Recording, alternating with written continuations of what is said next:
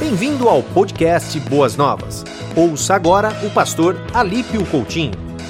Gostaria que você abrisse sua Bíblia em Mateus capítulo 27, a partir do versículo 11, que diz assim: Jesus foi posto diante do governador e este lhe perguntou: Você é o rei dos judeus? Respondeu-lhe Jesus: Tu dizes. Acusado pelos chefes dos sacerdotes e pelos líderes religiosos, ele nada respondeu. Então, Pilatos lhe perguntou: Você não ouve a acusação que eles estão fazendo contra você?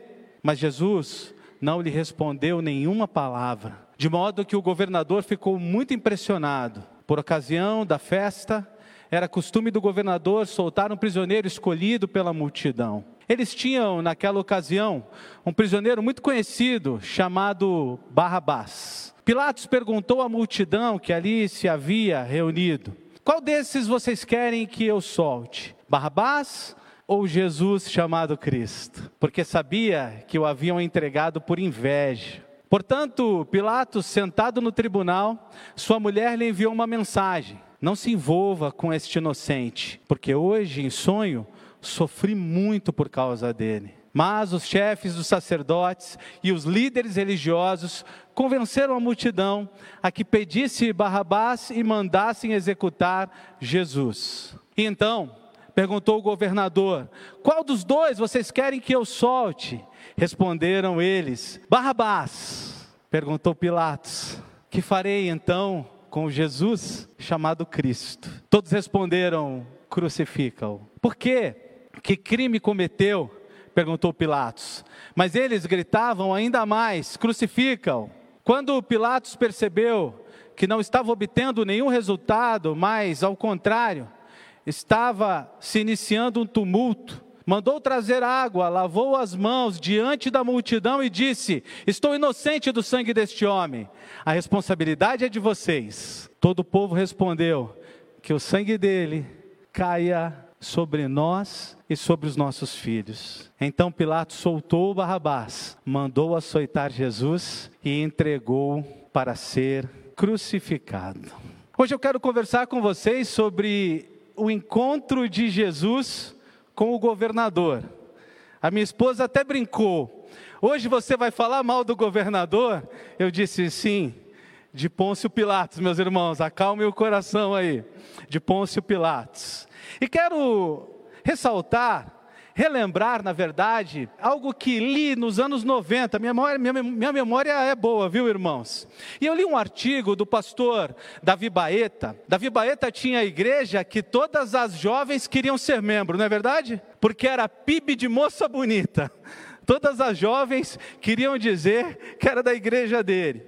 Davi Baeta, ele escreveu uma vez um artigo com o tema Água não tira manchas de sangue. Água não tira manchas de sangue. E é com esse tema que eu quero caminhar com vocês. Começando de forma ilustrativa, eu quero te perguntar uma coisa. Tem mulheres aqui, homens que sabem lavar roupa. Quando o molho de tomate mancha a sua roupa, como é que você resolve isso? E quando é ferrugem? E quando é graxa? Cada um tem a sua receitinha, cada um tem o seu jeito caseiro para tirar manchas, cada um tem seu jeito especial. Eu sou muito desastrado, e é eu comer macarronada, o que acontece comigo, acontece com você também? Tem gente aí igual a mim? É eu comer macarronada e a marca fica. Mas como é que se tira mancha de sangue? Talvez você consiga tirar mancha de sangue da sua camisa quando manchada. Mas espiritualmente falando, a água não tira mancha de sangue. Espiritual, espiritualmente falando, Pôncio Pilatos tentou limpar o sangue de Jesus lavando as mãos numa bacia, mas isso era inútil. Não é assim que se resolve essa questão. O que, que, estava acontecendo lá, meus irmãos? Vamos para o contexto desse texto. Julgamento de Jesus. Jesus estava sendo julgado por ser, por se declarar o rei dos judeus. E no julgamento de Jesus, parece que algumas frases bem conhecidas nossas, e que talvez hoje em dia não dá nem para concordar com elas. No julgamento de Jesus, aquela frase, né, aquele ditado que justiça tarda, mas não falha, não dá certo esse ditado para o julgamento de Jesus. No julgamento de Jesus, a justiça nem tardou, porque ele foi julgado muito rapidamente, foi preso numa quinta-feira e crucificado ali na sexta-feira foi julgado muito rapidamente e a justiça falhou, porque não há condenação em Cristo, não há condenação no nosso Cristo, não há o que encontrar de falhas, erros em nosso Jesus. É interessante que Jesus sendo justo, e isso é para você pensar, viu, meus irmãos? Jesus sendo justo, ele sempre teve cercado de inimigos. Ser justo não é sinal de não ter inimigos, de não ter pessoas contrárias. Ser justo não é sinal de ter amigos. Muitas vezes o justo tem muitos, mas muitos inimigos. Jesus tinha tantos e tantos. Você sabe a história de Herodes, por exemplo. Você conhece o que os fariseus tentavam fazer com Jesus. Você sabe que os escribas também eram inimigos de Jesus. É claro que não preciso citar, mas eu vou, só para relembrar, você sabe que o próprio demônio o levou para tentá-lo no deserto, inimigo dele e nós. Você sabe que os herodianos, os anciões, e eu poderia citar aqui tantos e tantos inimigos de Jesus. E Jesus, no contexto, quem o entregou foi o seu próprio povo. E o seu próprio povo o entrega a Roma como um criminoso. Jesus tinha que ter as emoções muito no lugar para suportar tal situação. Aquele que veio sem pecado, aquele santo, nosso santo, santo Filho de Deus, veio para salvar. E agora o seu próprio povo entrega à autoridade romana para que ele seja julgado corretamente. E claro que você sabe por que isso aconteceu, mas eu relembro aqui: os judeus não tinham poder de morte, os judeus não podiam decretar pena de morte. É por isso que Muitos conhecem o texto da mulher adúltera e sabem que naquele contexto os judeus estavam armadilhando Jesus. Quando eles perguntam se ela deveria ser apedrejada, se Jesus dissesse que não, eles iam acusá-lo de ir contra a lei de Moisés. E se Jesus dissesse que sim, eles iriam acusar Jesus de ir contra a lei de Roma. Aquela situação foi uma armadilha para Jesus. Os judeus não tinham poder de decretar a morte, então eles levam Jesus à autoridade romana. E é interessante que os romanos eram inimigos de Jesus, os judeus também. Mas quando se tem um inimigo em comum, os, os, inimigos se juntam. Quando se tem um inimigo maior que se quer vencer, os inimigos se juntam. Inimigos históricos aqui se juntaram para matar Jesus. E é interessante que nessa conversa, Pôncio Pilatos pergunta se ele era rei. Eu acho que Jesus não respondeu a isso porque ele conhecia bem o coração de Pilatos e sabia do jogo que estavam fazendo com ele. Eles entendiam o reinado como expressão política humana, sedenta pelo poder, opressão, dominação, era assim que eles entendiam o reinado, o reinado da época. E se Jesus dissesse que era rei, talvez não entendessem a essência disso. Pilatos e os judeus da época estavam a pensar de uma forma mundana, eles entendiam a arte de liderar como fundamentar-se em mentira, opressão, desrespeito, falsidade e politicagem. Isso passa ano, entra ano, sai ano, os anos se passam e dentro da política ainda temos pessoas assim, parecidas com Pôncio Pilatos. Mas queridos, quem era esse Pôncio Pilatos? Ele era uma figura estranha, o nome dele já mostrava isso para a gente. Pôncio, uh, ponte, a tradução. Pôncio, ponte. E o segundo nome, Pilatos, Pilos, dardo. Ponte, alguém que traz passagem, cria vínculo, né? Facilita acesso. Ao mesmo tempo, Pilatos, dardo, né? Aquele que flecha, que espeta. O nome dele já era uma contradição, o nome dele já era estranho. E de fato, Pôncio Pilatos era mesmo extremamente explosivo e a história nos mostra isso. Ele tinha sim poder de vida ou morte. Ele podia reverter sentenças, mas era alguém comprometido consigo mesmo. Todo governo de Pilatos, não diferente de muitos governadores nos dias de hoje ainda, todo o governo de Pilatos era comprometido consigo mesmo. O seu olhar, a, a sua, a, a sua, as suas ações tinham a ver com coisas que o beneficiavam e não o povo. Quando ele chegou em Jerusalém, para vocês terem uma ideia, ele tentou colocar a imagem do imperador César, César pela cidade. E os judeus nunca aceitaram adoração a deuses estranhos, nunca, nunca esteve isso no, no coração do judeu. Aquilo criou uma grande revolta, um grande problema, e ele teve que recuar da sua decisão. Pra, só para você entender um pouquinho mais de Pilatos e ficar aqui no contexto comigo, ele foi um governador que se suicidou no reinado de Gaio no ano de 41 e entrou para a história, estudar a história de Pôncio Pilatos, é estudar a história de um péssimo administrador, de um desastre espiritual, de um governador terrível, dos piores que houveram na história de Roma. Vamos voltar ao nosso tema depois de contextualizar você. O que fazer para tirar o sangue de Jesus das mãos? Esse foi o dilema de Pilatos. Esse ainda é o dilema da humanidade. Ao ler esse texto e baseado nele, volta para nós o tema de quem matou Jesus. Quem tem mais de 40 aqui, mais de 35 talvez, Lembra do filme é, que o Mel Gibson dirigiu sobre a morte de Cristo? E quem tem essa idade lembra da polêmica que houve naquela época. Qual era a discussão? Quem matou Jesus? E como o Mel Gibson coloca isso na conta dos judeus no filme, aquele filme deu uma repercussão terrível. Chamaram o Mel Gibson de xenofóbico e tantas outras coisas. Quem lembra dessa história? Quem lembra dessa confusão? E aqui essa discussão volta. Quem matou Jesus? Quem tem as mãos manchadas de sangue quando se refere a Jesus? Foi Pilatos? Sim ou não? Foram os romanos? Os judeus mataram Jesus? Sim ou não? Os religiosos? Não, irmãos. Quem matou Jesus na cruz foi o nosso pecado.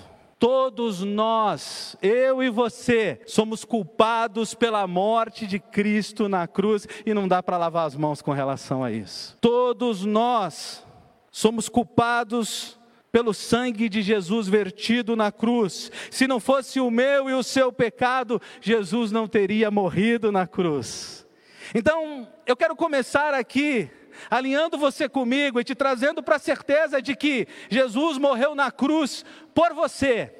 E é gostoso, olha aqui para mim um pouquinho, não disperso. Ó. É gostoso dizer assim: Jesus morreu na cruz por nós, dividir, né? Vou fazer uma quadrilha de assassinos aqui, desculpa a expressão, mas nós somos, nós somos culpados pela morte de Jesus. Mas o difícil é dizer assim: Jesus morreu na cruz por mim, e se só tivesse eu nesse planeta, se só tivesse esse pecador aqui nesse planeta, ainda assim, Cristo entregaria a sua vida por mim e por você também. É duro dizer, quem matou Jesus fui eu e o meu pecado, você consegue dizer isso? É duro demais afirmar essa questão?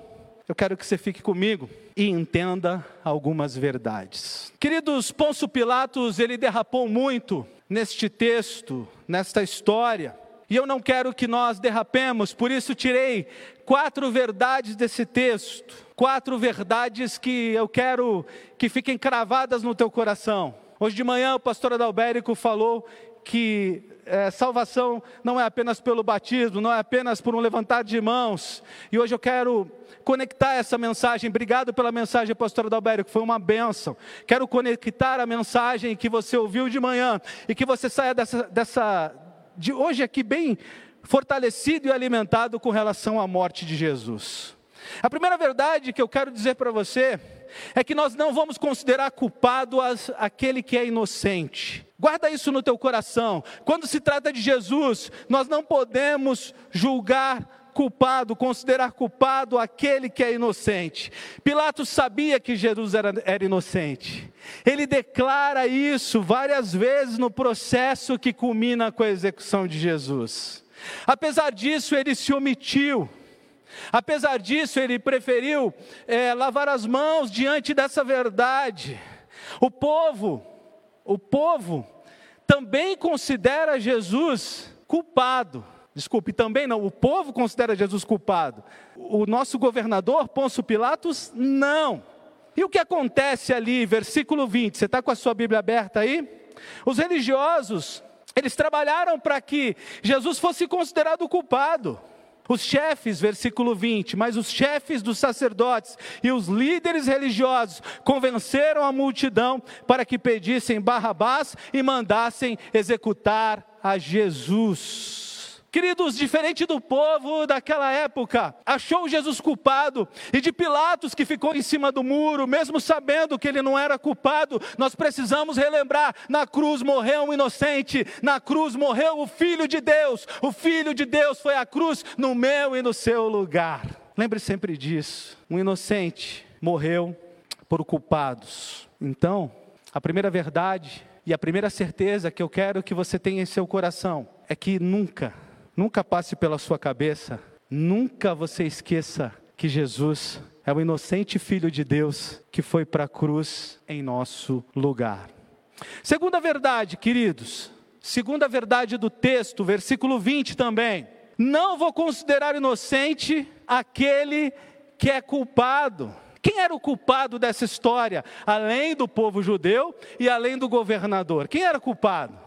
Quem aparece na história e era culpado, irmãos? Começa com Bar, acaba com Rabás. Não vou considerar inocente aquele que é culpado. A multidão considerou o culpado Barrabás como inocente. Um homem que estava no corredor da morte dos romanos por justa causa. A história de Barrabás é terrível, era um bandido conhecido. Qual é o bandido mais conhecido aí do Brasil hoje? Não, por favor, não fale o nome dele. Misericórdia, né? É esse aí que você lembrou. É esse aí. Imagine que o povo diga: solta esse aí, esse companheiro aí, e, e, Não, desculpa, irmãos, me empolguei. Solta esse companheiro aí e mata Jesus. Eu contextualizei só para você entender. Eu contextualizei só para você saber como foi aquela situação. Barrabás, um bandido, solto, e Jesus considerado culpado. Atos, capítulo 3, versículo 14. Nós vemos Pedro descrevendo essa situação. Se você quiser abrir na sua Bíblia, dá uma olhadinha aí. Em Atos, capítulo 3, versículo 14, diz assim: Vocês negaram publicamente o santo e justo e pediram que lhes fosse libertado um assassino. Vocês negaram publicamente o santo e justo e pediram que lhe fosse libertado um assassino. Irmãos, guarda uma coisa aí no teu coração. Não é de hoje que a humanidade tem uma tendência enorme a defender bandidos. Não é de hoje que isso acontece. Na morte de Jesus, um santo homem morre e um bandido é solto como inocente. Mas isso por quê? Conecta aqui comigo um pouquinho e você vai entender um pouquinho do que estava acontecendo ali. Por que isso acontece? Porque a cruz, de certa forma, ilustra a nossa situação. Todos somos Barrabás, todos somos culpados, todos somos indisculpáveis com relação a pecados.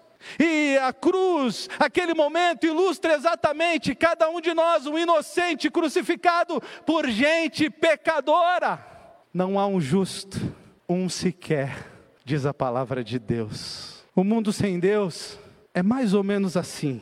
Nós invertemos os valores, nós invertemos os valores em pública rebeldia contra Deus. Na morte de Jesus, um bandido é considerado inocente e um inocente é crucificado. Por isso, quero lembrar você que você não esqueça, você nunca considere inocente aquele que é culpado. Amém, irmãos? Terceira verdade, eu não vou fazer as minhas, as minhas escolhas baseado no que a multidão quer. Versículo 22. Vamos ler o versículo 22? Perguntou Pilatos: Que farei eu? Que farei então? Com Jesus chamado Cristo. Todos responderam? Todos responderam? Crucificam. Aqui é triste a gente perceber que um ditado que mamãe e vovó repetiu a vida toda não tem nada a ver. A voz do povo é a voz Nada a ver. A voz do povo não é a voz de Deus. Foi assim que Pilatos tomou decisão, querendo agradar a multidão, querendo ser popular, querendo ser um bom governador. Foi assim que ele toma a multidão a despeito, esquecendo o que a sua esposa lhe tinha dito. A esposa disse: Olha, cuidado com o que vai fazer com esse homem. Ele decidiu fazer o que a multidão pedia. E sabe, irmãos, Vamos tomar cuidado, vamos tomar cuidado para não usar a receitinha de Pilatos na nossa vida. A multidão pode gritar o que for, nós ficamos com a palavra de Deus. A multidão pode falar o que for, nós não arredamos o pé das verdades de, do Evangelho, das verdades da palavra, não importa a multidão. E mesmo que a multidão grite, grite para você, depois crucificam, que te crucifique se necessário, pela convicção que você tem que, se necessário, você sofra e finque o pé nas convicções, nas convicções da palavra de Deus. Não negocie, não arrede o pé, não tenha medo do que a multidão está gritando. Porque se gritaram isso para Jesus, e você for parecido com ele, gritarão isso para você também. Se Jesus, um homem santo, não agradou esse mundo, você não agradará também. Se o Santo Filho de Deus passou por aqui, foi crucificado, quer uma notícia? Você também poderá ser crucificado. Mas o que você precisa fazer é fincar o pé nas suas convicções. Pôncio Pilatos está aqui fazendo a pergunta que um dia toda a humanidade precisa fazer. Que farei eu com o Jesus chamado Cristo? Que farei eu de Jesus o Cristo, o Messias, o ungido? Que farei eu? Essa resposta talvez você já tenha dado, graças a Deus por isso, mas se você ainda não deu, você precisa dar, porque essa resposta é a solução, é a solução para a sua vida e para a minha manchada de sangue, do sangue do Cordeiro.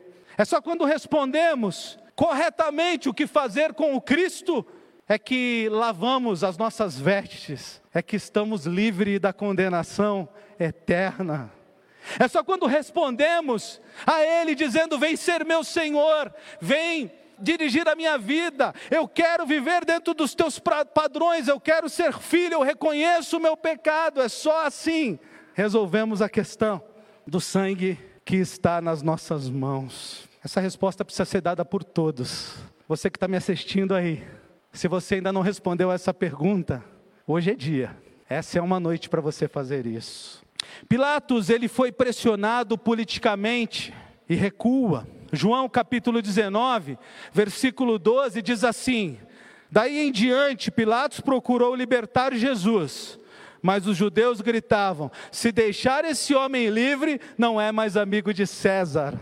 Olha para mim um pouquinho aqui, meus irmãos. Pilatos preferiu ser amigo de César a ser amigo de Jesus. Pilatos preferiu estar do lado de César a estar ao lado de Jesus. Que escolha você tem feito diante dessa realidade? Ele decidiu deixar Jesus porque achou que as pressões eram grandes, que não podia suportar uma decisão diferente. E às vezes, como o pastor Adalberico falou nessa manhã, a gente vê isso acontecer com pessoas que começam a caminhar com Jesus. Daqui a pouco, para agradar Césares ou multidões em sua vida, elas vão deixando a sua fé elas vão ficando pelo caminho, elas vão deixando a sua convicção.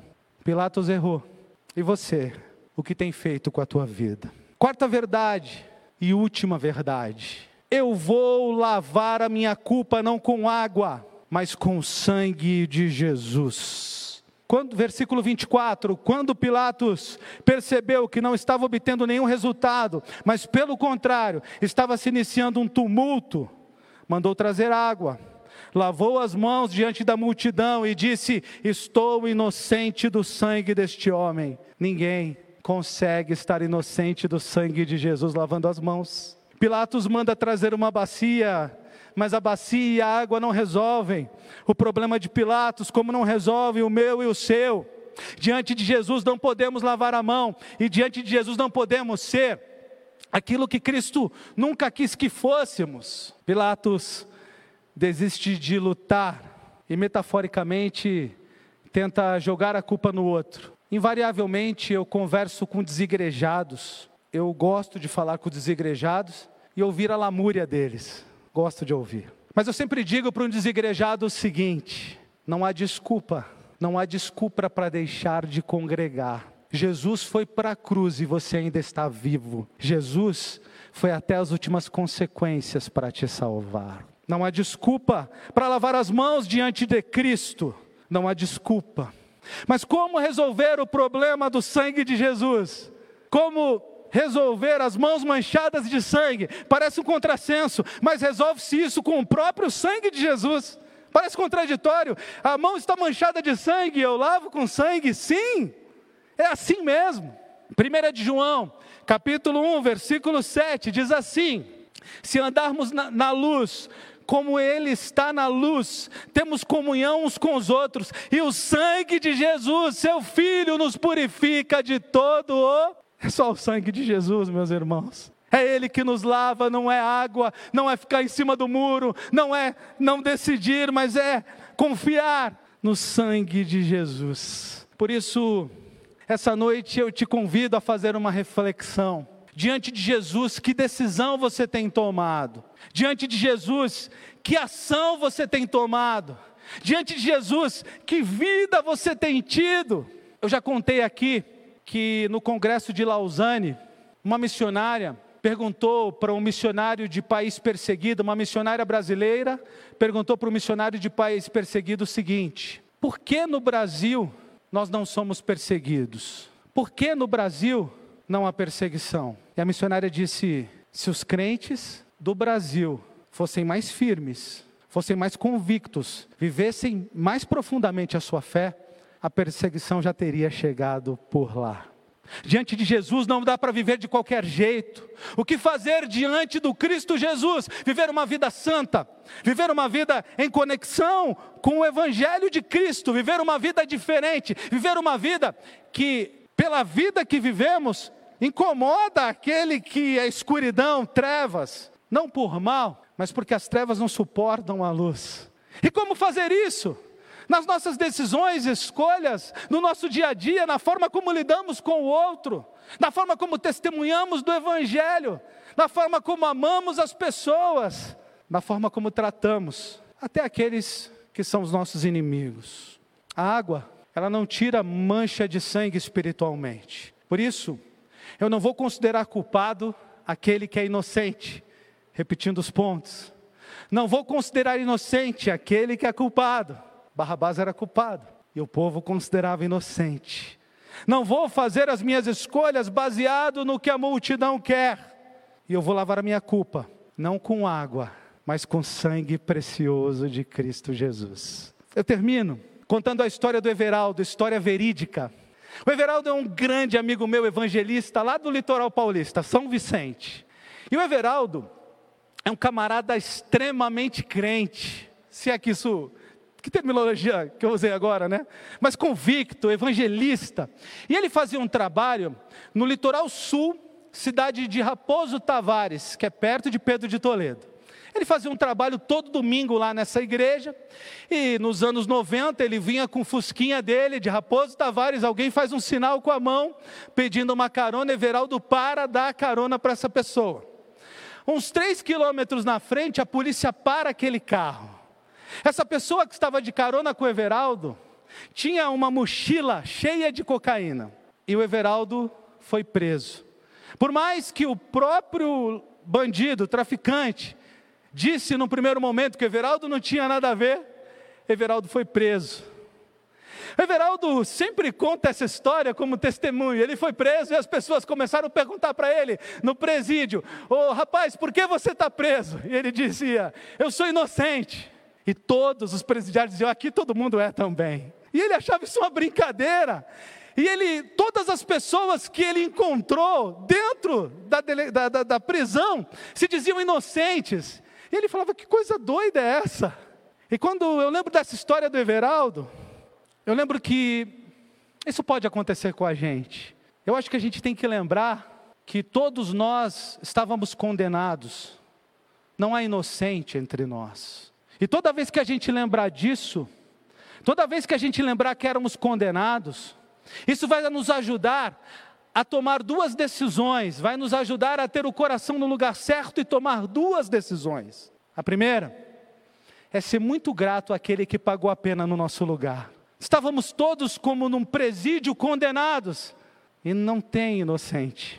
Alguém disse: Eu pago a pena no seu lugar. Jesus disse: Eu vou pagar a pena por você. Você não terá mais morte eterna. Isso, quando você lembra, quando você tem em seu coração, isso traz gratidão para você. Mas a segunda coisa que eu gostaria de fazer você lembrar, lembrando que você é culpado e eu também, e que foi um inocente que pagou a pena por nós. A outra coisa que eu quero que você lembre, não saia daqui sem exercitar isso, é que a gente precisa falar para outros culpados, para outros culpados que alguém inocente pagou a pena. A gente precisa falar para outras pessoas que alguém pagou a pena por elas, que elas não precisam continuar culpadas, que elas podem encontrar redenção, elas podem se lavar no sangue precioso de Jesus. Nós somos culpados que somos filhos, adotados pelo nosso querido Pai que deu Jesus por nós. Mas temos muitos, muitos culpados que ainda não sabem dessa verdade. Então, está na hora da gente dizer para eles o seguinte: não que eles são culpados apenas, isso precisamos dizer mas que há solução para a culpa deles.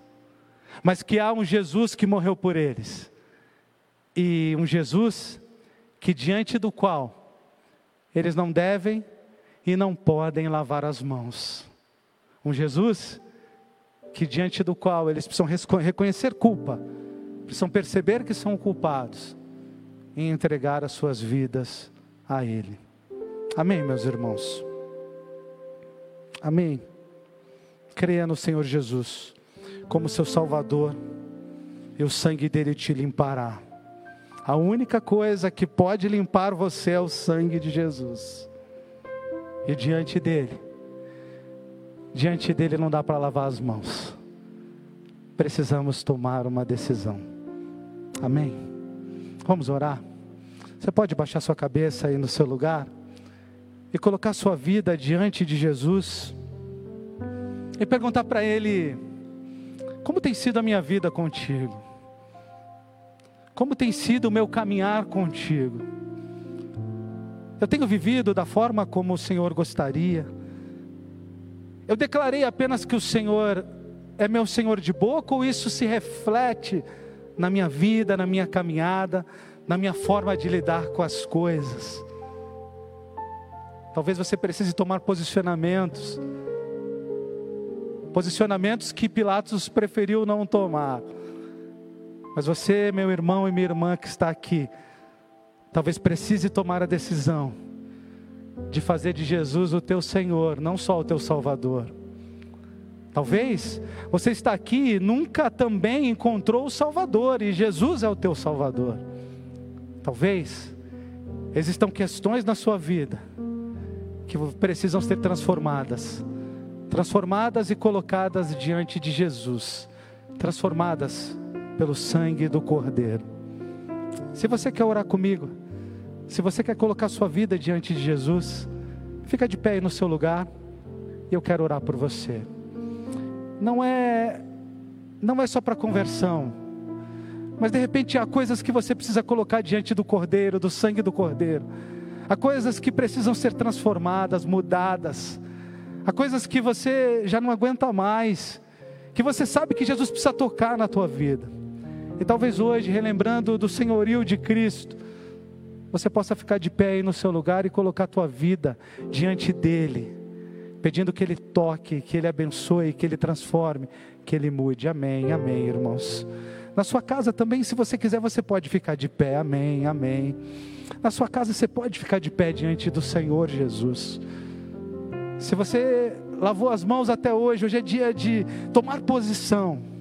Que farei eu de Jesus chamado Cristo? Farei dele meu Senhor e meu Salvador? Essa é a resposta. Irmãos queridos, talvez você precise colocar sua vida debaixo do senhorio de Cristo em alguma área. Por isso, Se isso é necessário, fique de pé diante de Jesus, não diante da mensagem, e peça o socorro que vem do alto para a tua vida. Amém. Amém. Amém. Vamos orar, meus irmãos.